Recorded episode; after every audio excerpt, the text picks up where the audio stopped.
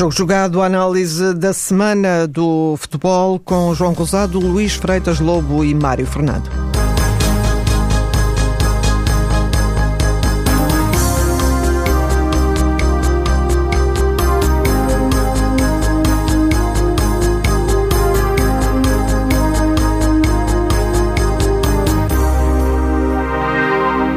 Bem-vindos a mais um jogo jogado na TSF. Luís Fetas Lobo e João Rosado falam de futebol às eh, segundas-feiras. Meus caros, eh, bem-vindos. Eh, já vamos falar de, de, futebol, embora de facto este fim de semana acabe por nos obrigar a falar não propriamente de futebol. De facto, foi um fim de semana escaldante, enfim, com várias leituras possíveis do, do próprio termo, eh, com os jogos dos três grandes marcados por eh, arbitragens eh, extremamente polémicas, com erros graves em, em, todas elas, mas enfim, já, já lá iremos. também em paralelo com incidentes que, já fora do, do âmbito do jogo propriamente dito, há o, o caso uh, do Estoril Futebol Clube do Porto, com o Presidente da Ação de Futebol de Lisboa a queixar-se de uma agressão de um elemento da SAD do Futebol Clube do Porto. Porto, que entretanto já disse que vai processar o Presidente da Associação de Lisboa por difamação, alega também alguns, algumas declarações de teor racista que Nuno Lobo terá preferido aqui há uns, há uns tempos. Uh, ou seja, há aqui de facto uma, uma situação extremada, enfim, e que terá necessariamente desenvolvimentos uh, face àquilo que foi exposto por um lado e pelo outro, do ponto de vista jurídico. Mas eu propunha-vos começar por, por, aquele caso que está a ser enfim, relatado um pouco por toda a Europa e que tem a ver com o final do jogo entre a Vitória de Guimarães e o Benfica com eh, a entrada em campo de eh, Jorge Jesus, eh, que acabou por se ver envolvido num incidente que, segundo a PSP, levará a que seja constituído arguído. O Benfica já disse que ele não foi notificado até agora. Seja como for, aqui o que interessa, e era essa primeira proposta que eu vos fazia, o que interessa é uh, olharmos para uh, a reação de Jorge Jesus naquele cenário, que já é subejamente conhecido, uh, o facto de alguns adeptos do Benfica terem entrado no relevado por causa de umas camisolas, terem sido travados pela, pela segurança, stewards e polícia, e depois ter havido uma intervenção de Jorge Jesus, digamos assim, no sentido de proteger, aliás, como ele próprio disse, defender um adepto do, do Benfica em concreto. Uh, o, o, facto é que isto pode levar a sanções do ponto de vista jurídico, mas é uma questão que, enfim, para nós, neste caso concreto, nos passa um pouco ao lado, mas eventualmente a sanções do ponto de vista desportivo. Uh, João, começaria por ti. Uh, Jorge Jesus é um, pouco, um, um bocado intempestivo. como é que como é que avalias aquele, aquele episódio? Dir-se-ia, um Mário. Bizarro, não é? Que, em primeiro lugar, boa noite a todos. Eh, Jorge Jesus dir-se-ia igual a si próprio. E isso é que é grave e preocupante quando ultrapassa os limites de atuação na esfera técnica. É sabido que Jorge Jesus tem um comportamento no banco que causa sempre muitas preocupações ao quarto árbitro. É um treinador eh, emotivo, que gosta muito de gesticular, que se aproxima muito é, dos atletas e tenta sempre um contacto muito é, direto e, em certa medida, também especulativo.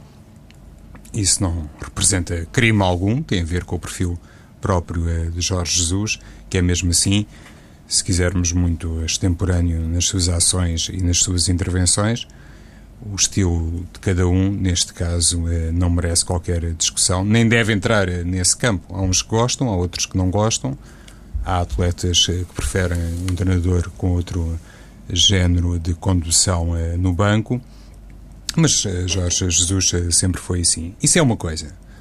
Fora dela, quando se percebe ou quando se percebeu que o jogo de Guimarães tinha terminado e que Jorge Jesus voltou a perder o controle de si próprio, a partir daí entramos, obviamente, noutro terreno e aqui o que me parece mais eh, próprio de sublinhar uh, num primeiro momento tem a ver com a ausência, outra vez, de alguém na estrutura do Benfica que pudesse fazer ali uma gestão dos acontecimentos e que pudesse, eventualmente, uh, lançar mão de Jorge Jesus e dar-lhe, emprestar-lhe, neste caso, um controle emocional maior.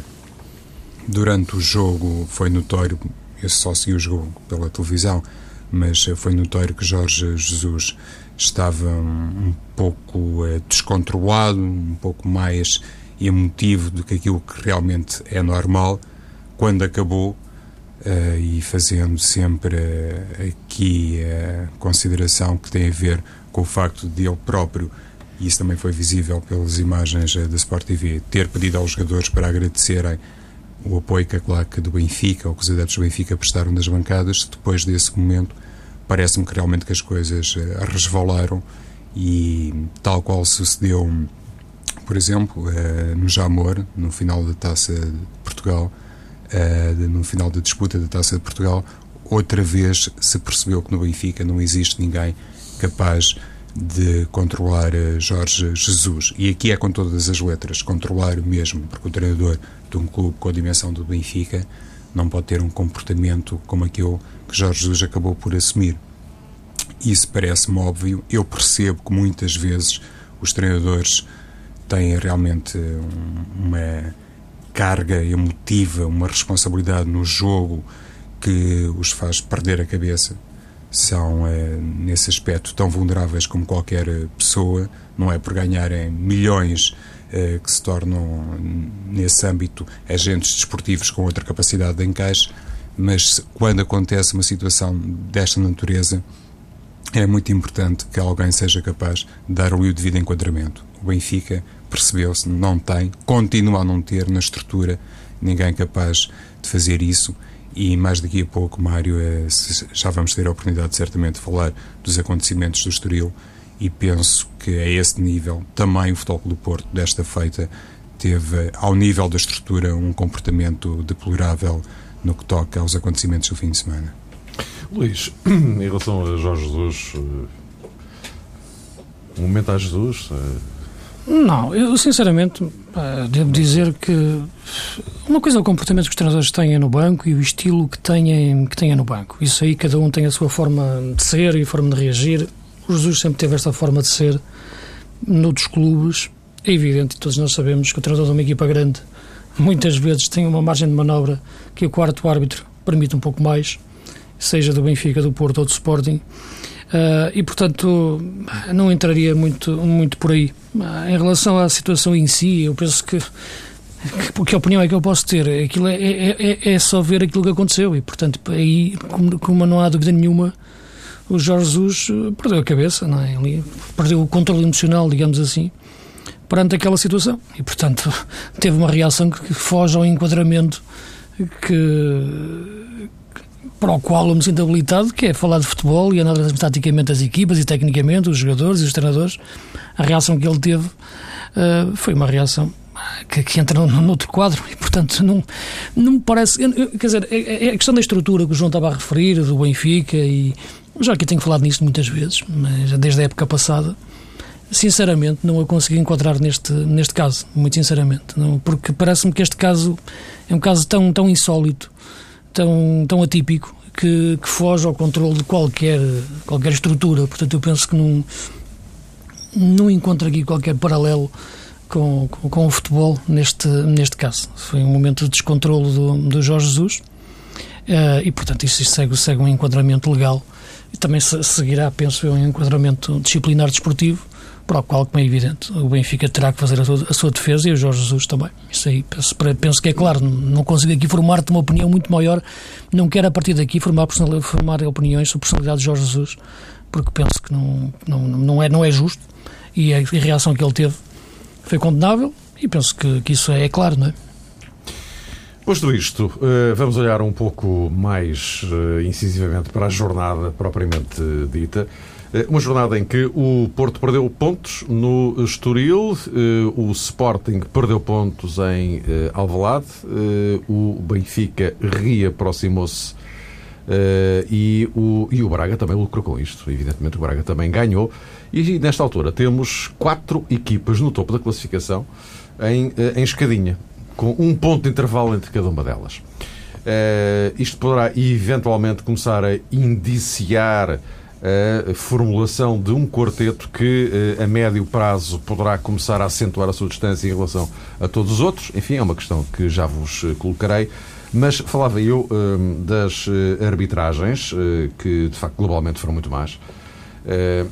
Não será já a altura, Luís, de Vítor Pereira, responsável pela arbitragem, começar a olhar com alguma atenção para as nomeações que faz, porque uh, esta quinta jornada, enfim, digamos que varreu os, os, campos todos, não é? Os campos dos grandes, pelo menos.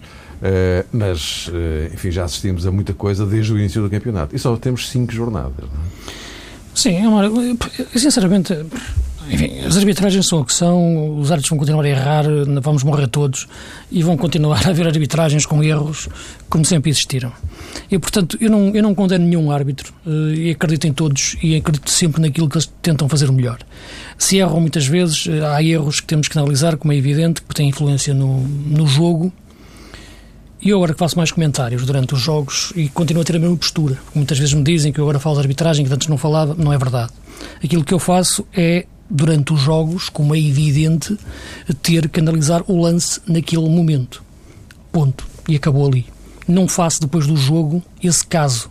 Nem participo depois a seguir em programas que fazem horas e horas e horas a discutir aquela jogada. Não o faço. Nunca ninguém me viu a discutir uma jogada depois disso, uh, durante programas. Portanto, aquilo que eu faço é, no, no decorrer do jogo, analisar a jogada. Depois não posso. Tem influência? Claro que tem. Agora, a partir daí teríamos que analisar já um jogo virtual, o que é que o jogo seria, se aquele lance não fosse, se fosse marcado, se não fosse marcado, e portanto já é discutir uh, outro jogo. Uh, agora, é evidente que esses lances aconteceram. Uh, eu, sinceramente, eu já nem me lembro quem foi o nome dos árbitros que apitaram os jogos. Muito sinceramente. Digo sinceramente porque aquilo que eu faço quando preparo os jogos é olhar para as equipas e para os jogadores. Em Portugal temos um problema de, de, de falta de cultura desportiva. Uh, as pessoas de facto não gostam de futebol, gostam dos clubes apenas, não conseguem falar de futebol. Uh, e isto está-se a tornar uh, insustentável. Quem gosta de futebol, passar os fins de semana a comentar futebol para depois levar com isto, é de facto uma frustração enorme, aquilo que eu sinto neste momento. Aliás, uma pessoa nem consegue ler hoje em dia uma notícia no site do jornal porque a seguir tem que levar com 40, 80 comentários de, de pessoas que não têm um neurónio na cabeça a insultarem-se mutuamente tudo aquilo que mexe. E, portanto, é isto que nós estamos a viver atualmente em Portugal. Agora, as pessoas que são responsáveis pelos clubes, as pessoas que são responsáveis pelas federações e que estão à frente destes organismos todos, é, têm que, de facto, ter um pouco mais de contenção naquilo que dizem, uh, terem algum bom senso, porque, de facto, de outra forma, isto torna-se irrespirável, completamente irrespirável. Temos um grande campeonato, na minha opinião, temos grandes equipas, temos grandes treinadores. Uh, se querem destruir isto tudo, podem continuar neste caminho. Agora, não vão contar comigo de certeza absoluta para a discussão, para este tipo de discussões, para este tipo de, de, de conversas e de análises que fogem àquilo que é a paixão que eu tenho pelo jogo. Eu penso que as arbitragens têm erros, eu penso que, no fundo, em Portugal, as arbitragens têm melhorado muito nos últimos, nos últimos anos. Temos, aliás, um árbitro que foi apitou a final do Campeonato da Europa, a final da Liga dos Campeões, uh, e temos árbitros que fazem boas exibições, erram muito, e penso que quando erram, a maior parte das vezes, erram condicionados por, eh, por, este, por este ambiente. Uh, isso é que, de facto, me leva a maior, parte das vezes a ficar frustrado quando analiso os jogos, quando vejo os jogos, é senti-los que muitas vezes sentem algum, sentem-se condicionados uh, nas suas decisões. Uh, e muitas vezes na passagem da primeira para a segunda parte. Sobretudo com a facilidade hoje em dia que há de, de, se perceber com as comunicações, com os telemóveis, com tudo. Aliás, no, no decorrer do jogo, o próprio banco de umas equipas já sabe aquilo que aconteceu e já pressiona o árbitro, dizendo que não foi falta, foi, o toque da mão foi fora, foi tudo. Eu quero acreditar em todos os árbitros. No caso do Estoril Porto, deixa-me ler, foi o, foi o Rui Silva, não é? Eu quero acreditar o Rui Silva não viu aquele lance que estava, se estava fora do jogo o Luís Leal, ou se, se no lance do, do Luís Leal se notamente fez a falta. A interpretação dele foi esta. E, portanto, errou, errou, é verdade. Tem influência? Tem. Portanto, a partir daqui, uh, extrapolar daqui para outro tipo de análises que coloquem em causa a integridade, o profissionalismo, a honestidade das pessoas, isso não consigo, nunca conseguirei e para isso não, não, não contem comigo. Uh, João, uh, seguindo este raciocínio do, do, do, Luís, ele falava que uh, os responsáveis do futebol também, também não ajudam, pelo contrário. Jorge Jesus, antes desta jornada, disse claramente que o Benfica tinha sido prejudicado em relação ao, aos rivais diretos. Paulo Fonseca ontem, depois do empate com o da, da, da primeira perca de pontos do campeonato, Uh, atira-se, entre aspas, a, a Jorge Jesus. Uh, dizia ele que não tinha qualquer dúvida de que aquelas declarações tinham uh, influenciado, não foi o termo que ele usou, mas foi algo parecido, os, os, os, árbitros. por outro lado, Leonardo Jardim, que sabe que não foi marcado uma grande penalidade a favor do Sporting, no fim do jogo, uh, dizia: Pois não foi, mas uh, nós já fomos beneficiados noutras alturas. Eu não falei nessa altura, também não falo agora. Olha, Mário, eh, olhando para o panorama deste fim de semana e para utilizar o termo que há pouco proferiste, de fim de semana escaldante, a sensação que tive realmente é que o Leonardo Jardim vestiu a pele de bombeiro neste fim de semana. Olhando para as declarações de Jorge Jesus, olhando para as declarações de Paulo Fonseca, e também pegando um bocadinho naquilo que o Luís eh, há pouco eh, disse, é evidente que todos nós entendemos que há uma tentativa por parte de muitas pessoas de continuar a incendiar o futebol português. Isso parece-me claro. Eu acho que as declarações eh, de Jorge Jesus não foram feitas inocentemente, como o Benfica, no final da última temporada, também fez uma exposição de casos que não foi feita inocentemente aquilo que disse Paulo Fonseca no final do Estoril Futebol Clube do Porto, eh, mais recentemente, não foi inocente. Obedeceu. Por isso eu há pouco dizia que o comportamento, a estrutura do Futebol Clube do Porto, eh, neste fim de semana, eh, acabou por ser deplorável e conseguiu, imagine-se, chegar ao nível daquilo que, o, que a estrutura, ou a falta dela no Benfica, também mostrou. Porque Paulo Fonseca não pode ter aquele discurso quando uma equipa realmente se sente prejudicada, e neste caso quem viu o jogo também entendeu facilmente que o Porto foi mais prejudicado do que o Estoril, apesar do Estoril também ter eh, razões de queixa da arbitragem um, ehm, de Rui Silva. Independentemente disso, não se pode pensar que os árbitros erraram de propósito, aquilo que o Luís dizia, ou que foram de facto condicionados na sua estratégia e alguém lhes encomendou aquela missa. Isso para mim também não é admissível. Não se pode pensar que um jogador que falha um penalti, um guarda-redes que dá um frango, faz tudo isso involuntariamente e um árbitro que não vê uma grande penalidade ou que inventa, entre aspas, uma grande penalidade, faz isso de propósito. Em Alvalade tivemos um árbitro muito mais experiente, como é o caso de Carlos Xistra, que não viu um penalti claro. Uh, no Estoril em Guimarães, presumo também. Guimarães Benfica também há um, sobre o Lima, que também não é marcado. Ora, está, Mário, também aconteceu isso. Também árbitros mais inexperientes uh, ficaram uh, à margem de decisões importantes no jogo, tomaram as decisões erradas e contribuíram depois para mais esta onda uh, de polémica. O que me parece, essencialmente, é que, ainda ontem disse isso no documentário final ao Estoril Porto, é que Paulo Fonseca chegou ao ponto precisamente porque estava enquadrado numa política de comunicação que o conduziu a isso, de dizer que Jorge Jesus tinha sido capaz de ganhar, inclusive em Alvalade. Ele deu a entender isso. Tomou as dores de Leonardo Jardim. Isto é absolutamente impensável, na minha opinião. É até caricato, porque Paulo Fonseca, neste caso, como que se substituiu ao treinador do Sporting. Teve realmente uma postura correta eu também no sábado à noite falei sobre isso em Alvalade. E agora entendemos que Paulo Fonseca, uh, se calhar devorado por esta rivalidade Benfica-Futebol Clube do Porto, chegou ao ponto de se pronunciar a propósito de um clube ou de um treinador que, para todos os efeitos, é um dos rivais diretos, também é um dos rivais diretos do Futebol Clube do Porto na luta pelos objetivos mais nobres uh, do campeonato português. Claro que tudo isto, e, e de novo é, reassumo um bocadinho do discurso que há pouco o Luís disse, tudo isto não é inocente, obedece ou obedecem os treinadores àquilo que normalmente são as diretrizes emanadas da presidência dos clubes. E para concluirmos já agora, Mário, se me permites, esta ronda pelos grandes, há precisamente uma semana também escutei uh, da boca de Bruno Carvalho uma coisa para mim totalmente impensável. Disse Bruno Carvalho que esperava ser recebido da pior maneira possível no estádio do Dragão. Isto não pode ser dito. As pessoas têm a responsabilidade do ponto de vista da instituição, têm a responsabilidade social. Não podem, lá está, não podem uns estar a incendiar e outros a tentar apagar o, o fogo.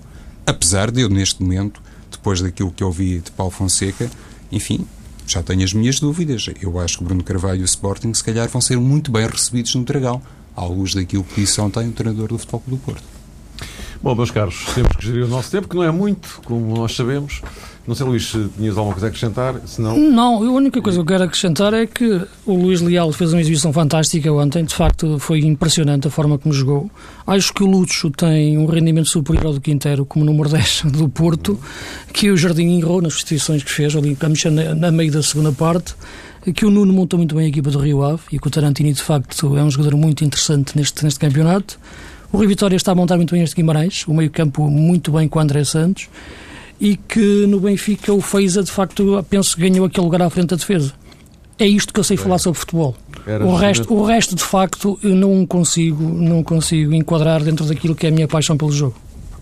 Uh, vamos então olhar para os uh, jogos. Uh, aliás, o enfoque mais no Futebol Clube do Porto e no Benfica. E depois, para encerrarmos, um olhar neste duelo que já está aí no horizonte, Braga Sporting, que é no próximo fim de semana. o Luís, e é justamente, já, agora seguindo a, a pedalada, aproveitando, porque eu tinha aqui anotado o que se passa com o Futebol Clube do Porto. Porque aquilo em Viena não, não correu muito bem. É verdade que o Porto ganhou, mas aquilo não correu muito bem. E ontem com o Estoril não foi muito melhor. E o Porto acaba por empatar o jogo. Sim, ok. É, é aquilo um pouco que eu tinha falado e já temos aqui falado aqui algumas vezes e falávamos há pouco, na semana passada, só a questão do Defur, quando o Paulo Fonseca teve aquela reação de, de sem defesa do Defur, dizendo que está a fazer um jogo grandioso. e era e peguei um pouco nesse aspecto para referir aquilo que tenho referido muito, que é a ausência de Moutinho deste jogo do Porto. Isto é, eu não comparo Moutinho com Defur, comparo o que era o jogo do Porto com Moutinho, que era o jogo do Porto com Defur. Não quero agora fazer uma análise por comparação, pegando numa equipa que já não existe ou num jogador que já não existe dentro dessa equipa do Porto. Mas a verdade é que o Porto tem falta, na minha opinião, daquilo que sempre teve nos últimos anos e que, e que é também o, um, um, princípio de jogo preferencial do Paulo Fonseca, que é um jogo interior muito forte, está no corredor central, ter jogadores médios capazes de chegarem à frente, dar chamado inserimento, como dizem os italianos, entrarem desde atrás naquela zona central. E de facto o Porto hoje em dia, jogando atrás com, com Defur e Fernando, Uh, a equipa perde essa capacidade de chegar à frente pelo corredor central e fica sempre entregue uh, ao, jogo, ao jogo pelos flancos de forma excessiva, na minha opinião, até para a qualidade dos jogadores que tem uh, nesse, nessa posição. É verdade que o Licai está a fazer uma boa época, é verdade que o Varela dá muitas vezes soluções, mas o Porto mais forte é um Porto de, de corredor central. E neste momento parece-me, desde o início da época que eu tenho dito, que, que, a questão do Lúcio, muitas vezes, ser colocado numa posição tão adiantada, quase como se fosse um, um segundo avançado, mais do que um 10, eh, retira meio campo ao Porto. Uh, já não tendo um jogador como Moutinho e metendo Lúcio à frente, eu acho que a equipa perde essa capacidade de ganhar o meio campo e, sobretudo, a tal profundidade dentro do meio campo. Uh, e por isso, muitas vezes, olhando para a equipa e vendo a equipa jogar, uh, e desde o início da época que imagino, um pivô apenas, Fernando, e depois jogar com o triângulo a meio campo, como, como jogava no tempo de Josualdo, por exemplo, em que Lúcio fez uma grande época ao lado de Raul Meireles, na, na, na, naquela época. O Porto tem um jogador como Josué para fazer isso, tem o próprio Defur para fazer isso numa posição mais adiantada e não meter Lúcio tão enfiado como número 10. Eu penso que neste momento o problema do Porto está, como já tenho dito várias vezes, e por isso falava na, na, na, na sentir-se sempre a falta, de, a falta de Moutinho, porque repara, no início da época toda a gente dizia, afinal já não se nota nada a falta de Moutinho, já o Porto está a andar na mesma, eu sempre disse que esse problema estava por resolver, uh, e está por resolver no tal corredor central do Porto, que é, na minha opinião, o problema da equipa. João, um problema central? Uhum. É, é, autenticamente, é, mas que se calhar poderia ser esbatido ou pelo menos disfarçado se eventualmente Paulo Fonseca, nesta altura, se decidisse pela titularidade de um jogador como Quintero.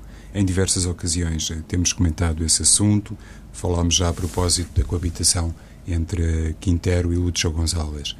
Às vezes, se calhar, temos também a tendência, ou tenho eu a tendência, eh, de resumir isso de facto ao corredor central do Futebol do Porto. Não é bem assim. Há uma segunda via, pelo menos, há uma terceira via, passa pelo deslocamento de Quintero para um dos corredores eh, laterais. Não é novidade para ninguém, muito menos para o Paulo Fonseca, como é óbvio, mas parece-me que essa hipótese não está neste momento a ser eh, devidamente valorizada por um conjunto de razões que só o treinador do Futebol do Porto entenderá mas um Lúcio Gonzalez eh, mais marcado, mais cansado e também mais vigiado, se calhar seria o primeiro beneficiário com a colocação, não sei se a tempo inteiro, sem meia hora, sem 75 minutos, de um futebolista como o Quintero, que é realmente um desequilibrador nato, um jogador que consegue, em posse de bola, naturalmente, marcar a diferença e dar muitas eh, soluções de ataque à equipa do Futebol do Porto. E é extraordinariamente incomodativo porque implica logo mudanças estruturais no plano defensivo do adversário, já sabe que não é jogador para ficar um contra um e a partir daí poder-se-ia sempre, na minha modesta opinião, assistir a uma espécie de desmobilização de filosofia defensiva do opositor do Futebol do Porto.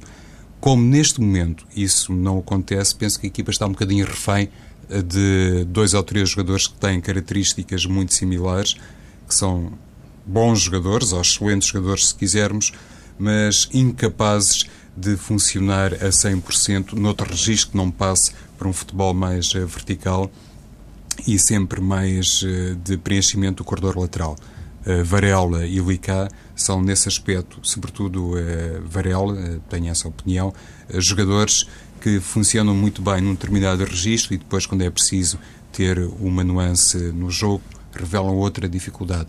O Futebol do Porto, eh, para concluir, está demasiado dependente, na minha perspectiva, daquilo que consegue fazer Lúcio Gonzalez, por isso, estranho de sobremaneira esta falta de oportunidades, se quisermos, de Quintero, numa altura em que o Futebol do Porto, ainda por cima, eh, tem remetido enfim, à condição de suplente, ou não tem utilizado, como, como utilizou no início da época, um jogador como Josué, e a partir daqui percebe-se que falta realmente um pouco mais de imaginação à equipa.